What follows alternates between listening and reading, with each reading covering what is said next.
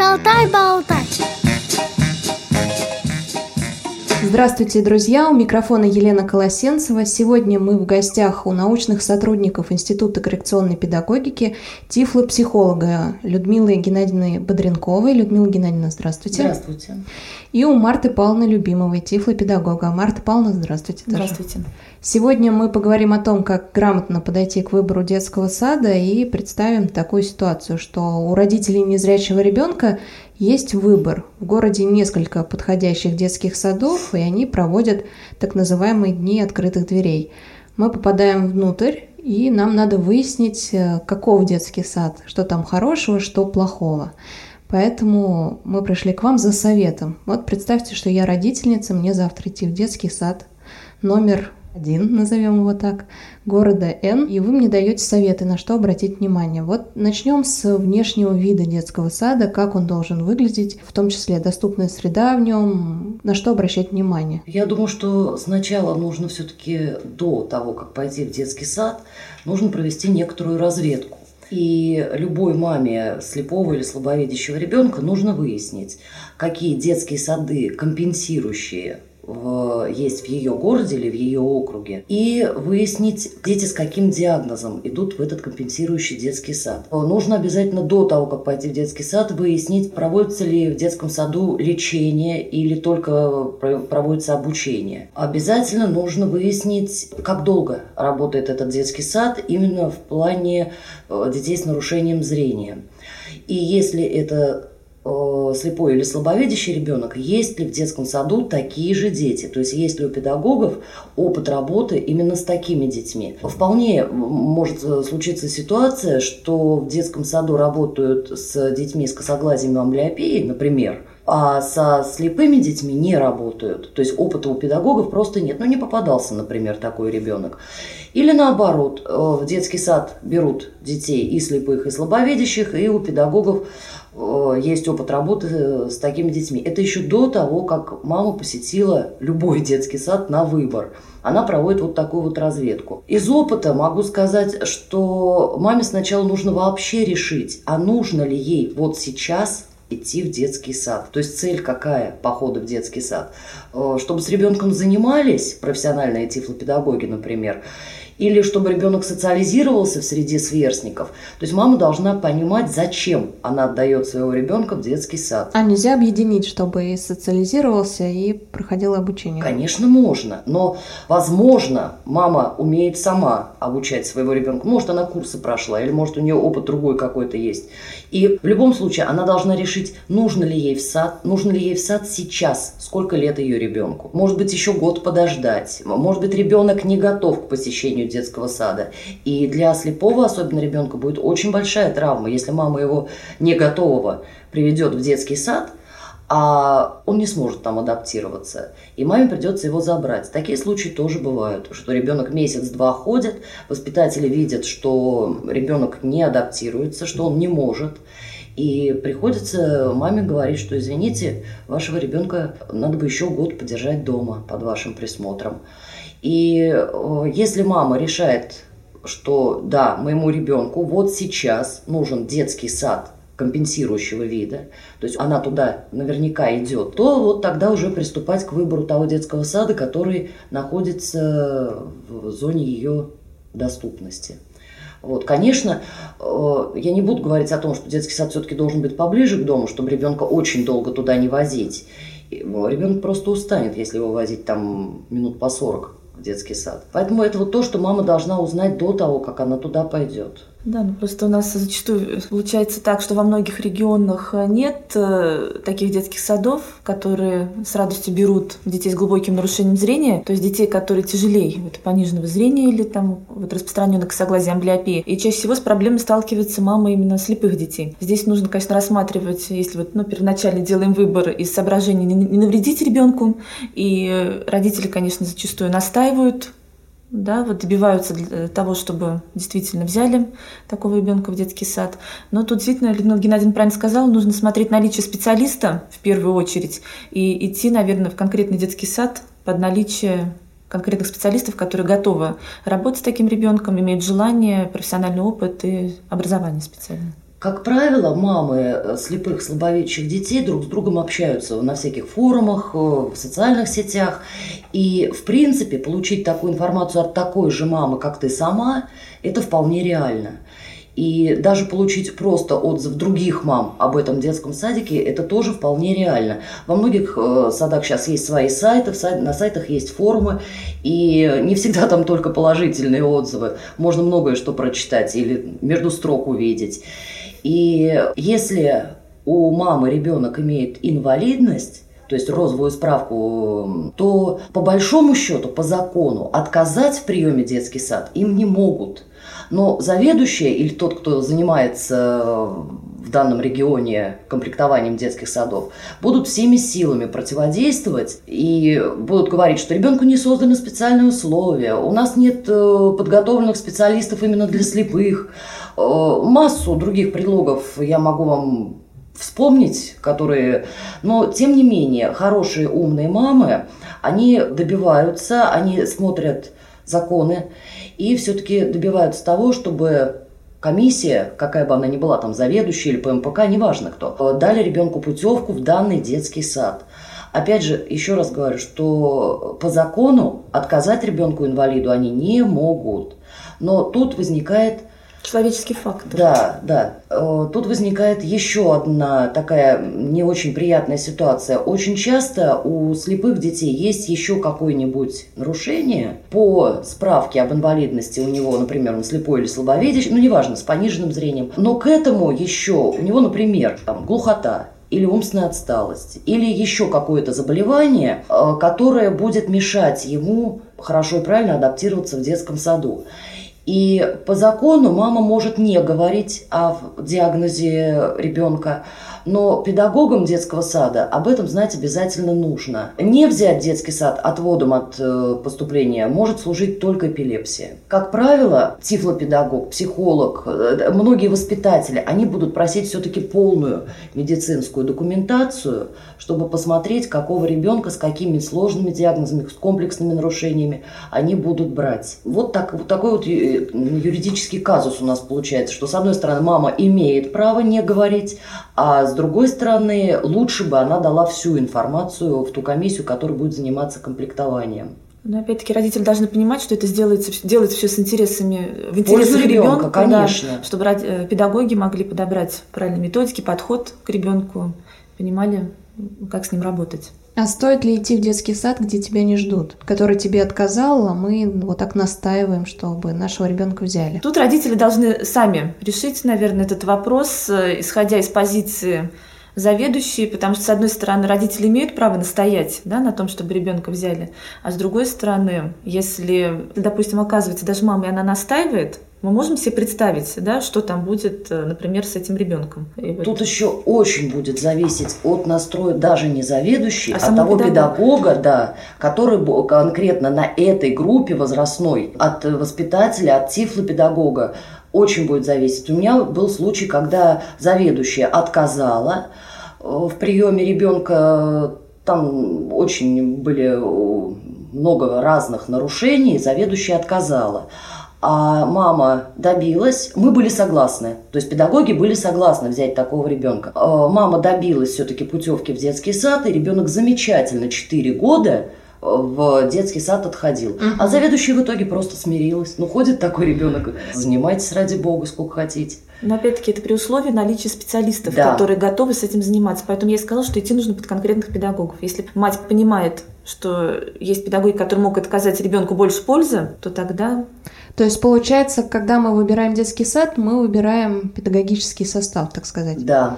да. И знакомиться надо в первую очередь. К сожалению, здесь да. А, сначала, сначала, до того, как пойти в детский сад, еще раз говорю, соберите информацию. А как собирать ее? Через кого? Элементарно. Звонить в детский сад только? Нет, почему звонить в детский сад? Во-первых, вот опять же социальные сети, форумы и так далее. Так, это понятно. Во-вторых, мама радио. элементарно подходит к забору детского сада и смотрит, как дети гуляют. Вот и вся информация. На прогулке можно увидеть очень многое. Организована ли игра детей? Следят ли воспитатели за той группой детей, в которой они работают? У детей есть свободная игра она должна быть.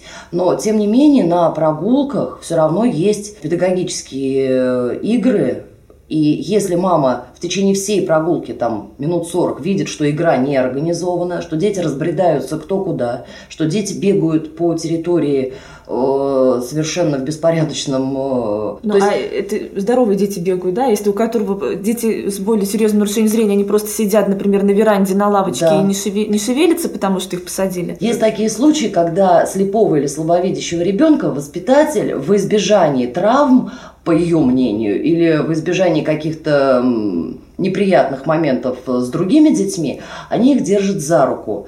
И в течение всей прогулки ребенок стоит рядом с воспитателем, э, не отходя от него ни на шаг. С одной стороны, да, воспитателю так проще. Воспитатель ограничивает ребенка в движении в избежании, опять же, травмы какой-то. Но ребенок не играет, ребенок не бегает, физически не развивается, и какой тогда смысл слепому слабовидящему ребенку в такой прогулке, если он все равно стоит? ну просто свежим воздухом дышит. И поэтому мама, которая хочет идти в такой детский сад, стоя за забором, все это прекрасно может увидеть. Когда вот мой ребенок шел в школу, я подошла к концу учебного дня и просто пообщалась с теми мамами, которые выходят из школы. Подошла и спросила, а как вашему ребенку в этой школе? То же самое можно сделать из детского сада. Обычно детей забирают примерно в одно и то же время. Просто нужно постоять и поговорить с теми мамами, которые выходят из этого детского сада. Есть еще вариант попроситься на прогулку. То есть просто зайти на территорию детского сада и сказать, уважаемая воспитательница, там, понятно, что имя, отчество не знают, можно мы с вами постоим, нам поступать в ваш детский сад, можно мы вот просто постоим, посмотрим. Если э, такая просьба будет встречена доброжелательно, если воспитательница скажет, да, пожалуйста, стойте, смотрите или даже играйте, а вдруг? Ну, это да, тут, может быть, посмотрите реакцию педагогов на ребенка. Конечно. На вашего конкретно. Конечно. То есть с ребенком все это сделать, да? Нет, ну стоять за забором можно без ребенка. Играть без ребенка никак нельзя. То есть мама приходит вместе с ребеночком. Вот они гуляют. Там да, 11 да. часов угу. утра, они пошли гулять. Давай дойдем до детского сада. Давай. Подошли к детскому саду, увидели детей на площадке. Давай зайдем. Давай. Зашли, спросили. Это можно делать вот весной еще, когда до всяких комиссий, до поступления в детский сад.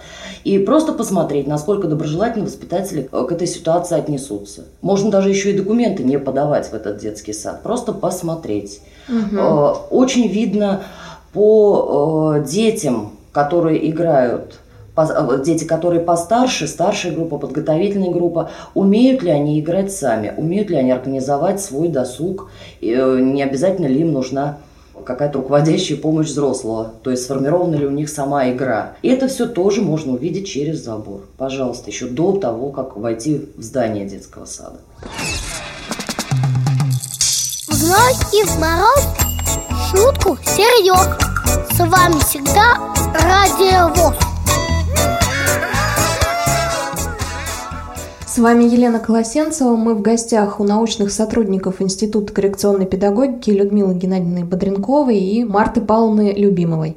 А, Людмила Геннадьевна, если есть такая возможность подойти к воспитателю, тифлопедагогу, и это разговор будет неофициальный, то какие вопросы задавать? Где вы учились? Где проходили Стажировку. Стажировку, например. так, еще. Где учились, это обязательно нужно задать вопрос, потому что очень много воспитателей, даже в коррекционных детских, в компенсирующих коррекционных детских садах, могут не иметь высшего образования, они могут иметь э, педагогический колледж или педагогическое училище. Я не говорю, что это плохо, но для детских садов коррекционных этого недостаточно.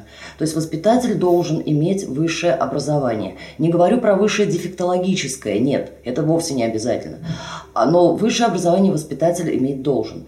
Тифлопедагог э, может иметь разное образование. С одной стороны, он может закончить, например, Ленинградский педагогический университет, университет и быть дефектологом по специальности, может закончить любой московский педагогический дефектологический факультет. Это будет базовое дефектологическое образование, но еще не тифло, то есть еще не тифлопедагог. Э, после этого разными путями, не буду сейчас об этом много говорить, разными путями он заканчивает определенные курсы и получает специализацию тифлопедагог или тифлопсихолог, если это психолог детского сада. Положим, мы это выяснили, что и воспитатели, и тифлопедагог имеют достаточное образование.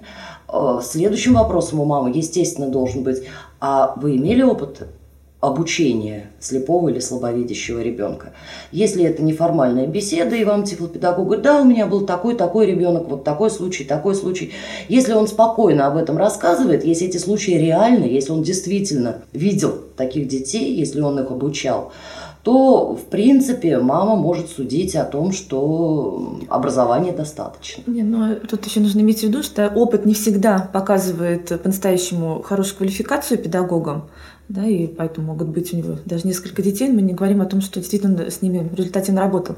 Мама может даже э, просто для себя задать несколько вопросов конкретных и посмотреть, может быть, как э, педагог отреагирует здесь, какие даст рекомендации, э, чтобы ну, такие вопросы чтобы можно было действительно понять, имеет ли педагог, угу. а, например? знает ли специфику вот, э, обучение детей с глубоким нарушением зрения. Например, вот вопрос, какие задать? Ну, даже касающиеся, вот э, многие дети испытывают, допустим, трудности в самообслуживании естественно, да, в самостоятельном передвижении. Можно просто спросить у педагога, как научить ребенка с глубоким нарушением выполнять то или иное действие. А имеет ли представление педагог о том, как учить ориентироваться в пространстве ребенка хотя бы вот в помещениях детского сада? Ну, вот и так далее. Можно даже просто э, спросить, а вы будете обучать моего ребенка и дальше вот тому-то, тому-то. Mm-hmm. Маму, как правило, интересует кушать, одеваться mm-hmm. и так далее. То есть какие-то элементарные вопросы. А будут ли у вас такие-то занятия, там, по социально-бытовой ориентировке, например? Если педагог понимает, о чем мама его спрашивает, то это опять же говорит о его квалификации, о том, что он понимает, что вот эти занятия у него обязательно действительно mm-hmm. будут, и он будет их проводить, он знает, как их проводить. Ну да, может спросить, какие занятия будут помимо обычных занятий в детском саду, да, это вот рисование, лепка, там, обучение грамоте, да. математики, да, будет ли специальные занятия и чему там будут учить детей? Э, очень важно задать э, тифлопедагогу вопрос, эм, он работает на группе, это прям вот так и спрашивается, на группе, то есть тифлопедагогу прикреплена одна, ну или две группы, и он занимается весь день только этой группой. Или, возможно, что, опять же, много сейчас таких детских садов, где один тифлопедагог на весь детский сад с нарушением зрения.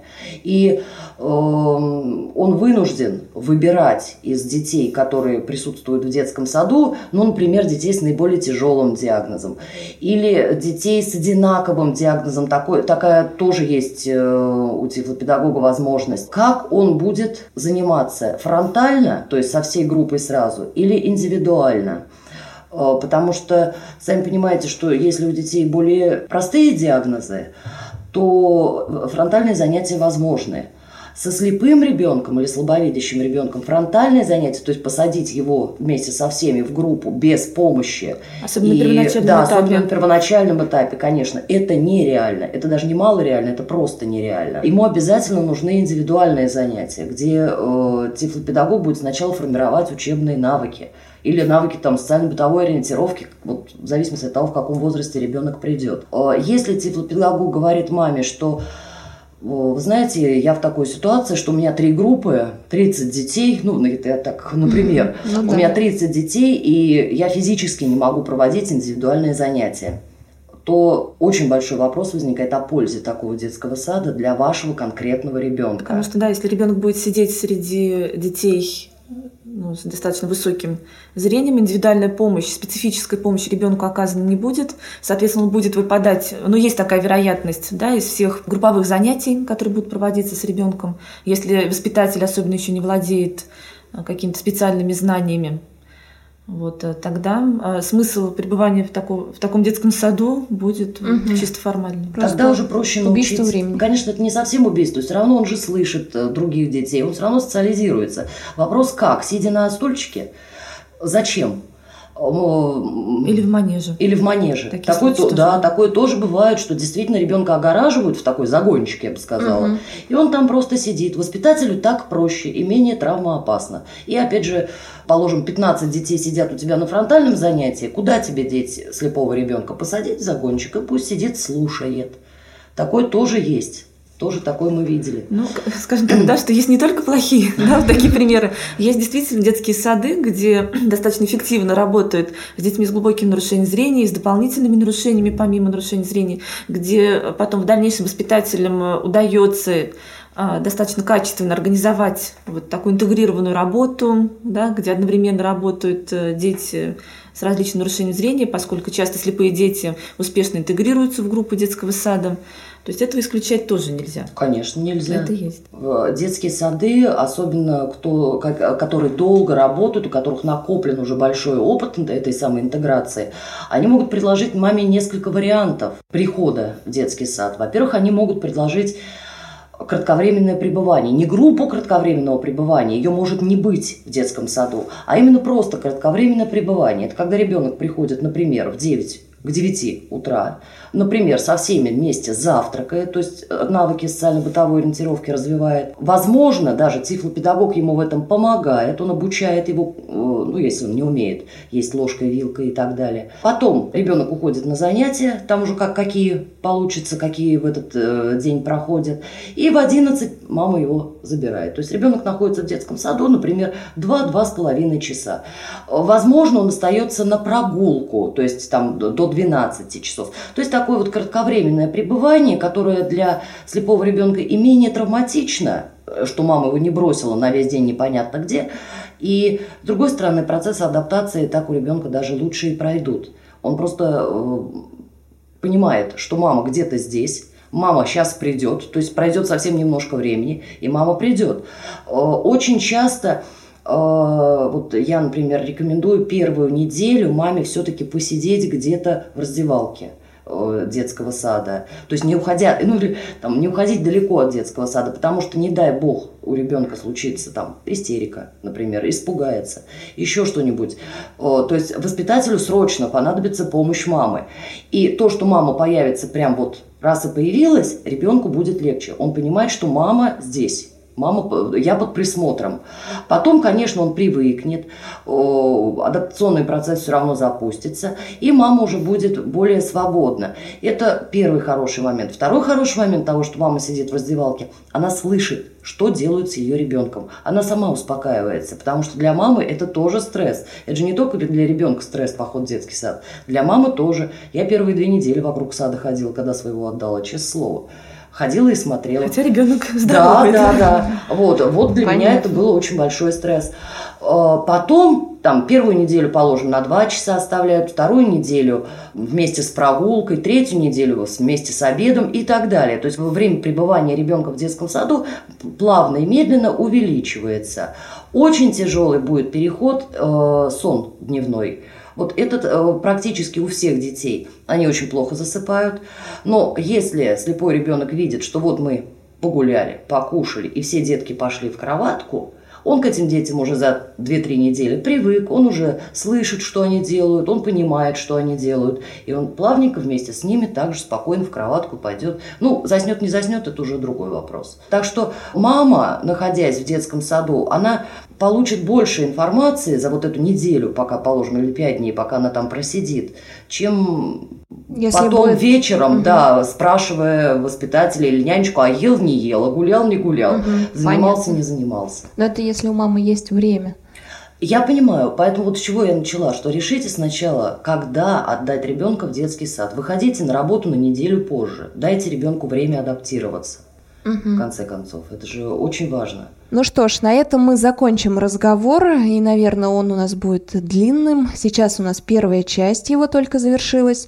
Напомню, друзья, что мы беседовали с научными сотрудниками Института коррекционной педагогики Людмилой Геннадьевной Бодренковой и Мартой Павловной Любимовой. С вами была Елена Колосенцева и помогал мне звукорежиссер Илья Тураев. Если у вас возникли вопросы к специалистам, которых мы пригласили в гости, а также если вы хотите предложить тему или принять участие в записи, пишите нам по адресу радиособака радиовоз.ру с пометкой «Шалтай-болтай».